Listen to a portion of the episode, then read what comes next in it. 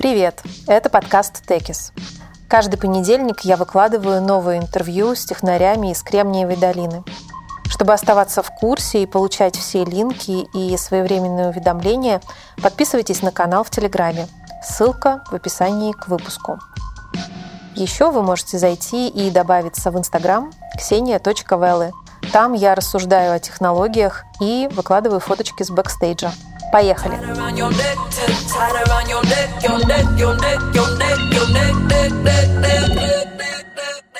Сегодня мы разговариваем с Димой Королевым и Машей Хохловой. Это сооснователи компании Tracer Technologies, которая разрабатывает специальный тул, специальный инструмент для помощи в строительстве. Сразу дисклеймер. Я адвайзер в этом стартапе, адвайзер по коммуникациям, и поэтому могу быть необъективна. Tracer — это такая технологическая платформа-помощник для строителей прямо на площадке. А раньше только инженеры в офисе за много километров от строительной площадки могли рассчитать что-то и дать эти данные. Это требовало времени, ресурсов, и, соответственно, количество ошибок было громадным многое делалось на глаз. Теперь же есть технологическая платформа, решение очень простое, которое можно взять с собой прямо на площадку. Оно строится за счет снимков, которые регулярно делают дроны, облетая площадку, загруженной документации строительной и дополнительных различных источников данных, которые нужны в том или ином случае. Я тебя поздравляю с раундом. Угу. Расскажи, сколько и от кого вы привлекли? А, три с половиной миллиона на масштабирование наших текущих sales-процессов от восьми инвесторов. А, фонды как российские, так и из Долины, из Лондона. А, но основная идея в том, что мы подтвердили на каких-то первых наших продажах здесь, в Америке, как наша go-to-market стратегия работает. Сейчас надо все масштабировать, новые вызовы, для новых там мейлстоунов по выручке.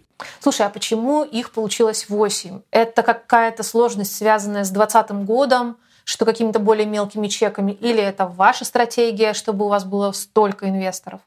Слушай, ну здесь это микс на самом деле. То есть понятно, что ты как бы общаешься с разными инвесторами в процессе поднятия раунда, и кто и ну, наша строительная индустрия, она как бы особенная, да, то есть это не, не, знаю, не дейтинг, не финансы, где у тебя очень быстро все растет, то есть то, почему ты инвестируешь в стройку, у тебя должны быть какие-то за этим мысли более глубокие, чем просто, типа, давайте положим деньги в какую-то прикольную компанию, вот. И, ну да, и когда ты, собственно, общаешься с инвесторами, ты как бы, по сути, среди них как они ищут условно там, ком- крутую компанию, которая им возврат фонда сделает, так и ты, как фаундер, ищешь тех, кто как бы также смотрит на индустрию, в которой ты работаешь. Типа, друзья, стройка тяжело и медленно. Вы как бы окей с этим? Да, окей. Почему? Ну вот там, потому что верим, условно, что, ну, не знаю, сенсоры и AI должны менять устоявшуюся индустрию, или просто потому что верим конкретно в стройку. И там хотим, чтобы сама стройка была лучше, быстрее, чем раньше. Ну вот, то есть это некий такой процесс женитьбы. Как-то повлияла сложность, вот связанная именно с 2020 годом на э, процесс привлечения инвестиций? Или вы этого вообще не заметили, и так могло быть ну, в любой год, не обязательно ковидный? Слушай, сложно сказать, потому что у нас э, наоборот идея софта в том, что там сиди дома и принимай решение по, тому, по своему проекту, или сиди там, не знаю, в траке на одной площадке, принимай решение по другой площадке. То есть это некий такой флер ремонт менеджмента, он наоборот как бы сыграл какую-то позитивную роль с точки зрения, ну, с точки зрения продаж в первую очередь в этом году. С точки зрения инвестиций, не знаю. Ну, сложно сравнивать, то есть не то, чтобы много мы поднимаем в, в пандемию или не в пандемию, чтобы иметь какие-то числа для подтверждения или опровержения гипотезы. С точки зрения бизнеса, Tracer, сколько он зарабатывает, сколько в нем человек работает, расскажи. Точную цифру не скажу, это несколько миллионов выручки, процентов 60 это с Америки, остальное с России. А в Америке выросли в два раза с прошлого года, даже чуть побольше, чем в два раза. Вот, в России чуть-чуть выросли, но, собственно, там как раз ковид больше сыграл, потому что ну, многие проекты, которые должны были начаться, они заморозились, начались только под конец года. Вот, в Америке, наоборот, как бы вообще ничего не замораживалось. И да, а возвращаясь теперь про Tracer, то есть нас это сейчас уже 46 человек в команде. В основном в Москве, здесь 13, остальные в России. Это ваш не первый раунд? Да, уже третий. И сколько в Ну, точнее, второй как бы equity, до этого это был convertible note. В сумме уже... Ну, в сумме, да, в сумме 7, да. Слушай, ты сказал, что частично что-то за equity, то есть за долю в компании, а частично за... Не-не, это прошлый, прошлый раунд. Сейчас этот раунд, раунд, понятно, все equity. Самые ранние были конвертаблы, то есть это как вот времен, когда 500 стартапов. Вот тогда, когда мы собирали там с ангелов или какие-то первые чеки наши, это был именно ну, сейф и конверты. Сколько у вас в этом раунде инвесторов получилось? Раз, два, три, четыре, пять, шесть, семь. Угу. И это на самом деле большая работа по привлечению. Ну, с одной стороны, работа по привлечению, а с другой стороны, по обработке и по процессингу самого вот раунда. И она, угу, угу. и это основная задача CEO, да?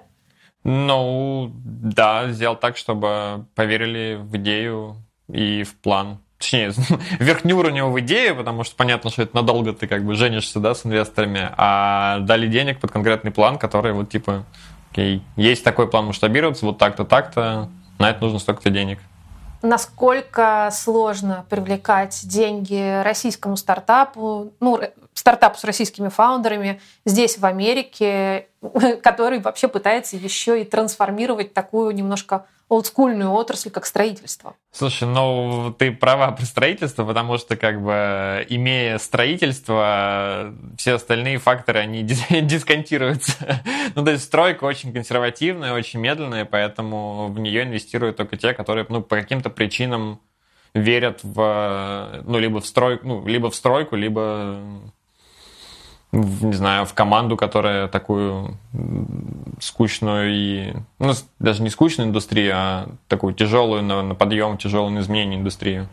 Потому что, ну, то есть, с кем мы боремся с точки зрения компетиторов, это non-consumption, ну, то есть не потребление, non-consumption и статус-кво того, что есть сейчас. То есть обучаем рынок, что, типа, чуваки раньше жили в боли, можно жить по-новому. Ну, потому что, типа, условно, когда ты там, не знаю, 50 последних лет строил по, как строил раньше, не имея каких-то тулов на площадке, чтобы быстро принимать решения. Там многое у тебя просто в карандашике, в блокнотике записано где-то, и какие-то важные вещи, там, типа, не знаю, последовательности работы или что-то еще, или там расписание того же, ну, график точнее.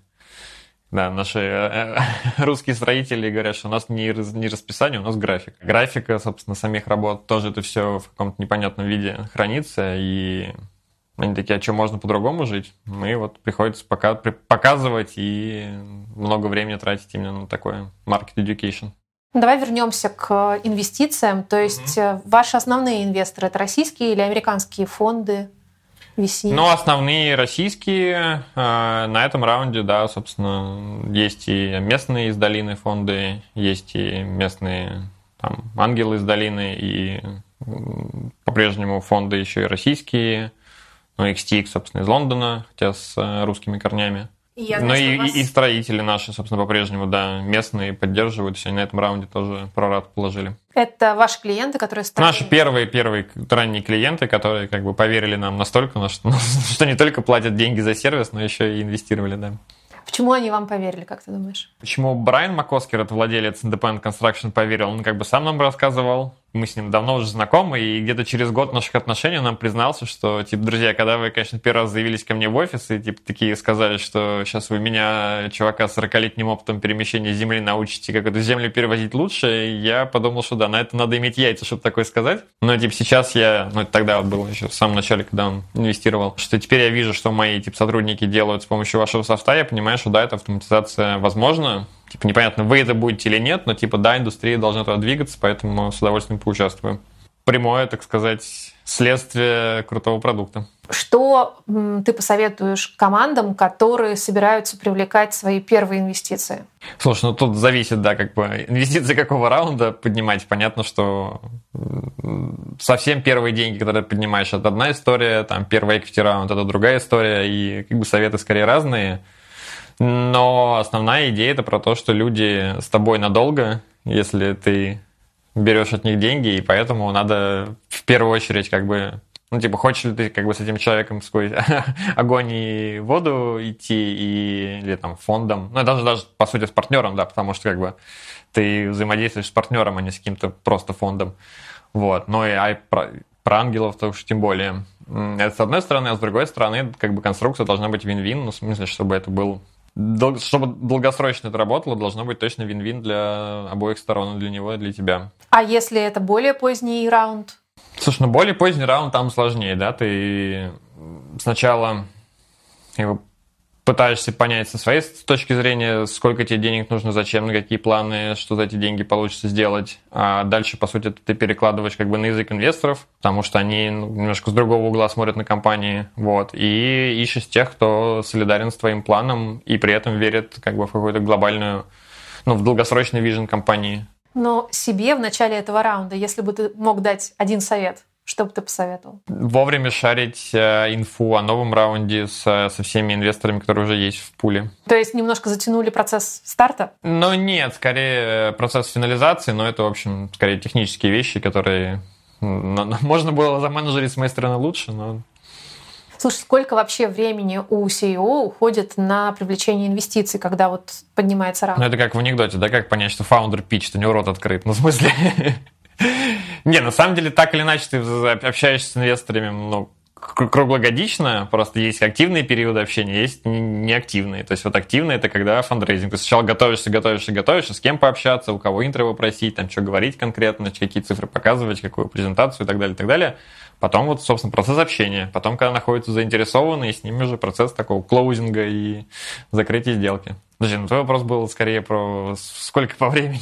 ну, ну вот, вот, э, допустим, там раунды типа Series A, ну вот полгода занимают. И что ты себе посоветуешь на следующий раунд? Ведь он тоже будет.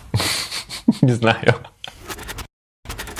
В основном, когда ты говоришь масштабирование, это означает, что инвестиции привлечены на найм, правильно? Да. Как у вас выстроен найм и что здесь может быть такого э, интересного? Потому что я знаю, что в Америке нанимать очень сложно, особенно если ты стартап с российскими корнями. То есть да. деньги могут кончиться, и культурная платформа не одинаковая. Но в нашем случае, что очень хорошо и круто сработало, это крутой рекрутер. И мне кажется, это вообще лучший рекрутер, который я встречал в своей жизни. А, собственно, зовут его Крэк, он тоже здесь в долине, и он а, настолько как бы глубоко погружается в саму компанию. То есть тебе нужно ты правильно все говоришь про то, что с русскими корнями, как бы русская культура, еще и стартап, тоже, в общем, набор, так сказать, флажков потенциальных. И задача рекрутера, с одной стороны, сначала как бы отфильтровать всех тех, которые готовы к ну, собственно, к такому, к такой среде, рискованный создание нового бизнеса, стартап-культура, маленькая компания, как бы более гибко, чем какие-то регламентированные процессы в больших компаниях это первый пул людей. А дальше тебе нужно, найдя из них тех, кто прям подходит по, по компетенциям, дальше нужно им продать саму идею компании. Ну, точнее, идею компании и команды, с которой ты будешь работать, что типа, чуваки, как бы это вообще супер-пупер крутые ребята, будет с ними интересно, не скучно, и типа все хорошо. Вот. И для этого ты как рекрутер погружаешься просто очень глубоко как бы в какие-то такие, не знаю, да, драйвинг-факторы каждого в команде, с кем человек будет взаимодействовать, типа, что, его, что этого человека мотивирует, что ему не нравится, что не нравится. То есть, не знаю, Крэк, когда нас интервьюировал, у него компания называется Берхак, то есть, типа, объятие, медвежье объятие, и он вот реально так и работает. То есть, это именно история про то, что он вообще все спрашивает. То есть я ему, не знаю, рассказывал про какие-то свои... Ну, типа, причем это не, не, не допрос, а вот он спрашивает какие-то вопросы, и как бы, и они, ну, типа, настолько понятно, как бы, про какие-то глубокие, глубинные факторы поведения или там личности, что отвечаешь, там, не знаю, любимыми цитатами из книг, там, какие-то кусками из фильмов, которые так или иначе отложились и повлияли. То есть, в общем, ну да. То есть Крэг там ну, знает, что мы называем наших э, клиентов любимые котятки, потому что мы о них там типа заботимся э, вот, очень-очень сильно. То есть это тоже типа... Ну, то есть вот такие маленькие вещи, которые на самом деле ты как соискатель вначале как бы даже не знаешь, а потом, когда все эти детальки узнаешь в процессе общения с рекрутером, такой, хм, типа, это действительно интересная команда, интересная идея, интересный бизнес, типа, надо попробовать. Потому что основная проблема – это привлечение крутых людей, да. То есть как бы нанять абы кого можно, а крутых людей нужно вдохновить на то, чтобы бежать с тобой вместе. Вдохновить никого невозможно без большого вижена и без миссии. Что вы рассказываете и что является таким большим виженом для Tracer? Ну, если коротко, это автоматизация стройки, а если раскрыть, то это идея, что там человечество активно пользуется плодами строительства. Там дома, дороги, больницы, заводы, лаборатории, вот это, да, все это как бы делают строители. И проблема в том, что создание вот всего этого вокруг, что нас окружает, очень долгий болезненный процесс, как бы выходящий за бюджеты, сроки и так далее. То есть, не знаю, если ты сама была вовлечена в какую-нибудь стройку, там, не знаю, буквально маленькую, да, там, не знаю, квартиру переделывать, вот ты можешь представить э, вот вся эта неэффективность и боли, которые есть, как, как, они, как она умножается на больших проектах, вот, и это вот то, как люди живут. А это нифига не нормально, потому что, то есть мы как, не знаю, технари-разработчики с бэкграундом в софте, привыкли к тому, что у нас все просто копипаст, да, сделал и как бы и все работает. А здесь ты сначала проектируешь что-то виртуально, по сути, уже у тебя есть все, что ты хочешь, что ты хочешь видеть в реальном мире, ты уже спроектировал там свою дорогу, дом или еще что-то, надо повторить это просто в реальности. Вот процесс повторения, копирования, он почему-то сейчас очень долгий и болезненный. А хочется, чтобы это было так же как бы просто и легко, как там, не знаю, в видеоиграх, да, там кликнул настроение и смотришь за прогресс-баром, как он делается. Вот Big Vision это в том, что превратить Tracer в такой софт, который как бы подсказывает, направляет каждого участника проекта в процессе копирования, так сказать, чертежа в реальность. Маш, что делает Tracer? Ну, начну с проблемы, наверное. Зачем вообще это все задумалось и почему это все нужно? А, есть большая проблема в индустрии строительной, что большая часть всех проектов во всем мире, а, проблема абсолютно универсальная, а, что проекты строятся не в бюджет и не в сроки. Проблема стара как мир, и несмотря на то, что последние, не знаю, там 70 лет, а, так или иначе очень много было попыток к улучшению, сам факт все равно остается тем же самым фактом. А, все равно не в срок, не в бюджет. И мы считаем, что как бы корень проблемы в том, что все вот эти улучшения, ну, большинство из этих улучшений, принципиальных, вот инновационных, прогрессивных в строительстве, они были направлены э, на всего лишь 10% вот этих вот проектных команд, которые реально, собственно говоря, строят. То есть только 10% э, людей, это, например, инженеры или какая-то очень узкая прослойка менеджеров, так или иначе экипированы различными хорошими инструментами и датой, данными, да, чтобы принимать э, взвешенные решения, основанные ну, вот на каких-то фактах. В то время как остальные 90% люди, которые строят да, вот этими вот руками на площадках, они вынуждены полагаться на свою экспертизу, э, либо ну, просто примерно прикидывать как-то. Естественно, это приводит к каким-то не самым лучшим решениям, задержкам и увеличению бюджета. В Tracer мы решили э, таргетировать вот эту вот проблему в строительстве и, собственно говоря, идти к нашей миссии, миссии компании по автоматизации стройки и ее ускорению через перспективу, а, а давайте сделаем так, чтобы вот люди на стройке, которые строят вот этими руками, теперь у них появились вот эти инструменты, чтобы они если представить себе самого не таксеви человека потенциально, да, например, прораба, подрядчика по земляным работам, да, это человек, который, скорее всего, не знаю, там, мобильный телефон умеет пользоваться, чтобы, там, не знаю, смс им набирать, да, вот такие вот люди, это наши основные пользователи, то есть мы хотим снабдить их такими же по мощности инструментами и данными, как супер-мега образованные инженеры и очень-очень квалифицированные менеджеры. Так, чтобы так сказать, снизу адресовать эту проблему. И, собственно говоря, что делает Tracer, продукт наш. А, сейчас мы сфокусированы в строительных проектах на фазу, которая называется в Америке Sitework. А, это можно ну, аналогия в России это наверное, горизонтальное строительство, то есть это земляные работы, коммуникации, асфальтирование, а, все, что до вертикального строительства. Продукт заключается в том, что мы с помощью дронов делаем снимок и точную модель строительной площадки, и через супер простой интерфейс, который доступен через любой девайс, который по факту есть у пользователя, это может быть мобильный телефон или планшет или лаптоп, что угодно, дает им возможность каждый день принимать правильное решение. Ну, например, сколько конкретно мне нужно перевести там, из этой части э, площадки в другую, чтобы достигнуть дизайна. Или сколько времени мне действительно нужно чтобы это сделать, какое оборудование мне нужно привлечь сюда. И теперь это не э, догадки, а действительно, вот стоя в поле, ты можешь сделать пару кликов и получить цифру. А, тем самым создается как бы такое радикальная прозрачность во всей вертикали проекта строительного, начиная от как бы, менеджеров, заканчивая людьми, которые непосредственно на площадке. И люди, которые на площадке, теперь не делают этих ошибок. Как долго вы шли к тому, чтобы сформулировать и сформировать продукт именно таким образом? Вам уже больше пяти лет, скоро шесть, да. и э, я так понимаю, что продукт постоянно развивался. С чего все началось и куда вы теперь пришли? Началось все в России. А, первый год мы работали а, в России, только в России. Сейчас мы работаем на двух рынках.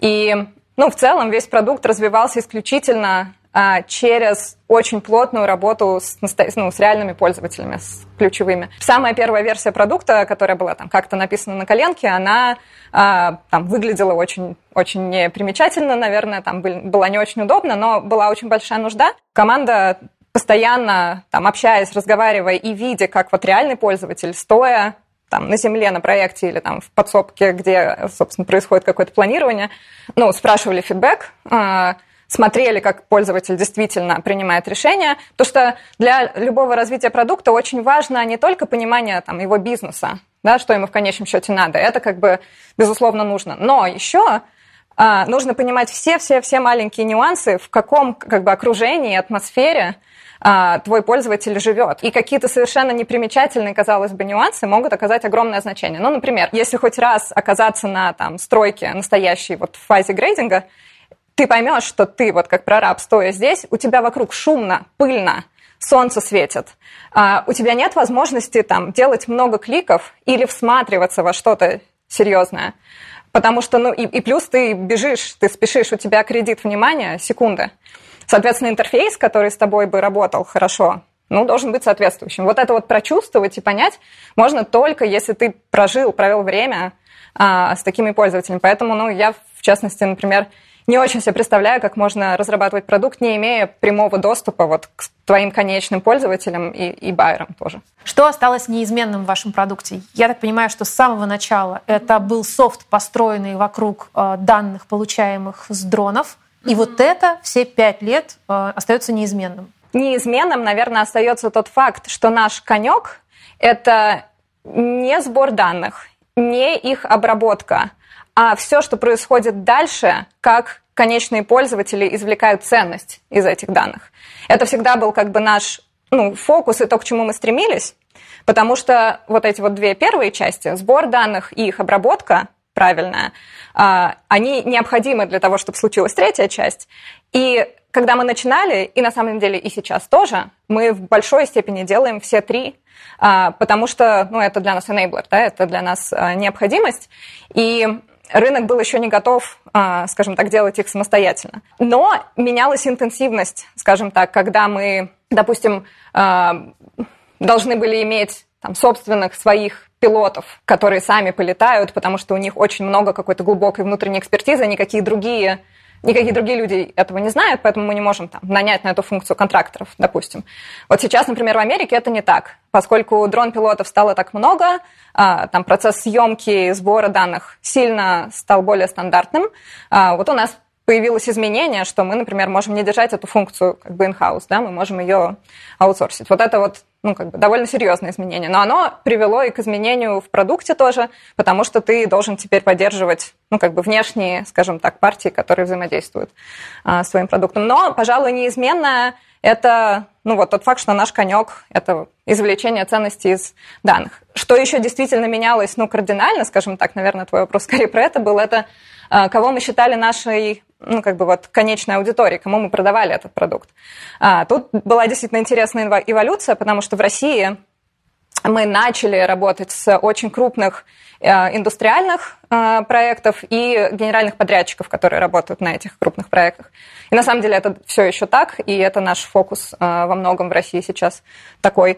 А, в то время как в Америке мы перебрали несколько различных гипотез и начиная от того, что мы продавали непосредственно а, подрядчикам земляных работ.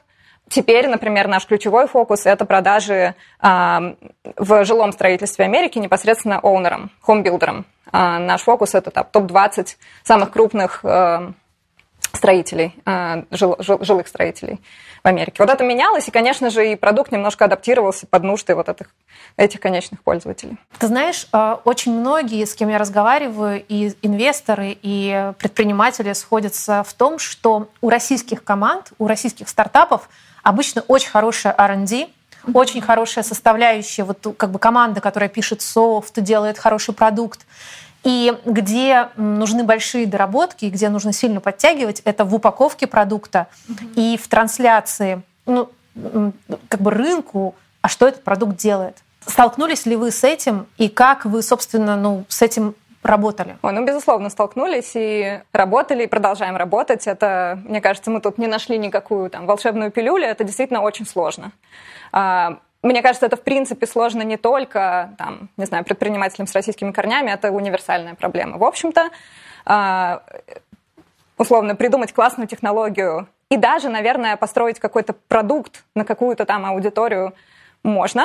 А теперь вопрос, как это донести а, до конечного рынка, чтобы он это адаптировал и начал, так сказать, развиваться – это намного сложнее всем. Мне кажется, это одна из причин, почему, например, сейчас юникорнами являются компании всякие типа, а, не знаю, Интерком или Микс-панель, ну, какие-то такие а, инструменты софтверные, которые как раз решают для предпринимателей проблему с того или иного аспекта донесения продукта до конечных пользователей. Но это э, не единственный инструмент, который надо использовать. В основном это, конечно, этот инструмент — это мозги. То есть ты как бы должен... Э, разные мозги, которые должны думать ну, как бы что, кому и как доносить и продавать. А, как мы это делали? А, ну, в общем, наверное, классически, скажем так, а, используя подход гипотез, то есть мы выдвигали какую-то гипотезу, а, что конкретно именно продукт, не технология, а вот продукт уже конечный с точки зрения ценностей ключевых мы имеем, а, кому а, мы готовы это продавать и каким образом, через какие каналы, какие пути, то есть какие sales пути для нас возможны, чтобы это доносить. И методично перебирали эти технологии.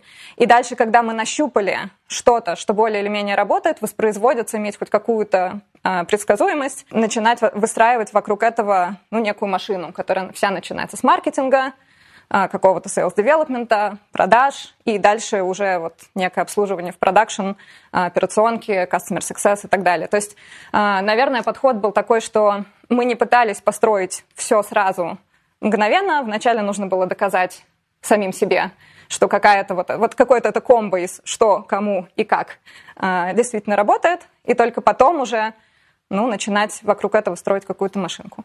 Э, это было сложно, и мы, ну что, мы, получается, раза четыре, наверное, уже такие большие гипотезы за это время в Америке проваливали. Э, каждый раз это было очень жестко, потому что но это время, это потраченные ресурсы и как бы не прихождение к результату, которого мы ожидали. Как эта функция выживания стартапа заключается не в том, как там быстро ты продвигаешься в росте, а насколько много вот таких гипотез, насколько быстро ты можешь переваривать такие гипотезы. А, потому что, ну, очень мала вероятность, что ты угадаешь эти гипотезы сразу. А, ты просто должен уметь методично их быстро перебирать. Как быть с тем разочарованием, которое ты испытываешь после того, как очередная гипотеза провалилась? А идет время, месяцы, годы, там деньги кончаются. Никак. Больно. Больно и сложно. Нет, ну, собственно, это причина, причина там, э, умирания большинства стартапов, если кончилось время и деньги, а гипотеза все еще не стрельнула. Это правда жизни, никак от этого риска никуда не деться. А, поэтому, наверное, одна из самых таких серьезных, как мне кажется, ну, вещей, о которых все фаундеры и предприниматели должны думать, это ну, как бы вот глубокая ретроспектива того, что было сделано. Как не, на, не напарываться на те же самые грабли опять. То есть каждый раз, когда какой-то провал, ну, быть достаточно занудным, чтобы докопаться до каких-то первопричин, почему это случилось, не закрывать на них глаза. Иногда они очень болезненные, и хочется как-то списать это на какие-то там а, внешние условия, которые не от тебя зависят. Чаще всего все равно многое от тебя зависит. И пересматривать какие-то изначальные ну, вот эти вот гипотезы. Ну, например, одна из самых болезненных может быть, что то, что ты думал в твоем продукте самое классное, на самом деле никому не нужно. И это честный ответ. И нужно начинать сначала. Такое может быть. И э, всегда есть как бы... Чем больше ты уже построил, тем больше у тебя привязанность к тому, что ты уже построил, э, тем сложнее это бросить. Но иногда это необходимо. Ты как раз уже начала давать какие-то такие рекомендации фаундерам и стартапам. Была бы я в позиции, да, давать рекомендации. Ну, слушай, у тебя за плечами пять лет и как бы парочка, парочка раундов. Все-таки, а, что ты посоветуешь с точки зрения упаковки продукта под американский рынок? Вы этот путь прошли, ты говоришь, уже четыре гипотезы там точно попробовали. Mm-hmm. Что ты порекомендуешь с точки зрения, может быть, процесса, либо отношения к, этому, к этой задаче? Естественно, это очень зависит от рынка. А, мои советы какие-либо, которые я могу сгенерировать, они очень сильно, ну, скажем, наверное, наверное узкие для, а, во-первых, enterprise или B2B индустрии. Я ничего не понимаю, вообще не знаю, как работает все, а, если это B2C. А также про строительство во многом, потому что ну, в других индустриях наверняка все работает по-другому, и все вот эти упаковки и фреймворки, которые ты используешь, они другие. Пункт номер один. Необходимо физическое присутствие людей здесь, в Америке. Я не представляю абсолютно, как такое можно делать, если, например, ты сидишь э, в другой стране, при этом твои конечные пользователи здесь. Э, ты должен чувствовать, знать этих людей прям очень хорошо. Ты, ну, как бы необходимо плясать из парадигм твоего а, кастомера. Это очень частый конфликт, когда, когда ты строишь продукт, у тебя есть некие, мы это называем там, трейсейр вселенная или кастомер вселенная. Потому что когда ты смотришь с перспективы клиента, у него уже есть какие-то, не знаю, э, устоявшиеся, что ли, workflows, у него есть устоявшийся процесс, как он смотрит на вещи, как он их как он думает о вещах. Например, о том же прайсинге, да, как ты свой продукт продаешь. А, например, тебе как компании технологически удобно и хотелось бы продавать вот так, но это вообще никак не коннектится к вселенной клиента. И как бы ты не пушил это, как бы тебя, например, не пушили твои инвесторы, что необходимо продавать вот так, но это просто не сработает. И тебе нужно находить какой-то баланс, именно поэтому тебе нужно иметь вот физическое присутствие там, в стране, где ты продаешь, да, чтобы чувствовать это и понимать. И, ну, как бы большая часть SaaS-платформ а, предпочитает а, ну, как бы месячные подписки. Да, это прекрасный бизнес, очень предсказуемый, классный. Проблема в том, что стройка не живет месяцами, стройка живет проектами и бюджетами под проект. Даже если у компании есть очень много разных проектов, мы можем мыслить эту компанию как единый большой аккаунт и выставлять ей там, ежемесячный прайсинг какой-то. Но им это неудобно. Они будут очень медленно принимать решения по поводу нас, если мы вот пытаемся такое делать. Намного быстрее, им проще воспринимать это, если это основано на проектах строительных. Ну да, то есть вот этот совет про э, все время себя пытаться возвращать в тапки клиента и пытаться рассуждать, а мне вот это было бы удобно, а я это понимаю. Ну, там, в частности, уже чуть-чуть больше с перспективой разработки продукта, а, пытаться иметь какие-то процессы, как тестировать макеты или уже разработанные интерфейсы непосредственно с лояльными пользователями, которые могут честно сказать, это непонятно или это не работает по той или иной причине. Не бояться это показывать, а, и собирать этот фидбэк как можно раньше. Ни в коем случае не стоит запаковывать продукт вначале очень здорово, как-то со своей стороны, ни разу не обстучав об лояльных пользователей. Когда и с чего начался Trace ну, начался в 2015 году с идеи, что такие замечательные новые игрушки, как дроны, которые появились, можно как-то полезно применять. И э, мы в 2015 году с, собственно, и с Машей, и с Никитой, нашим кофаундером, поехали сюда в долину для того, чтобы вообще посмотреть, что происходит. Э, и по возвращению было, стало понятно, что да, надо данные для какой-то индустрии пробовать применять.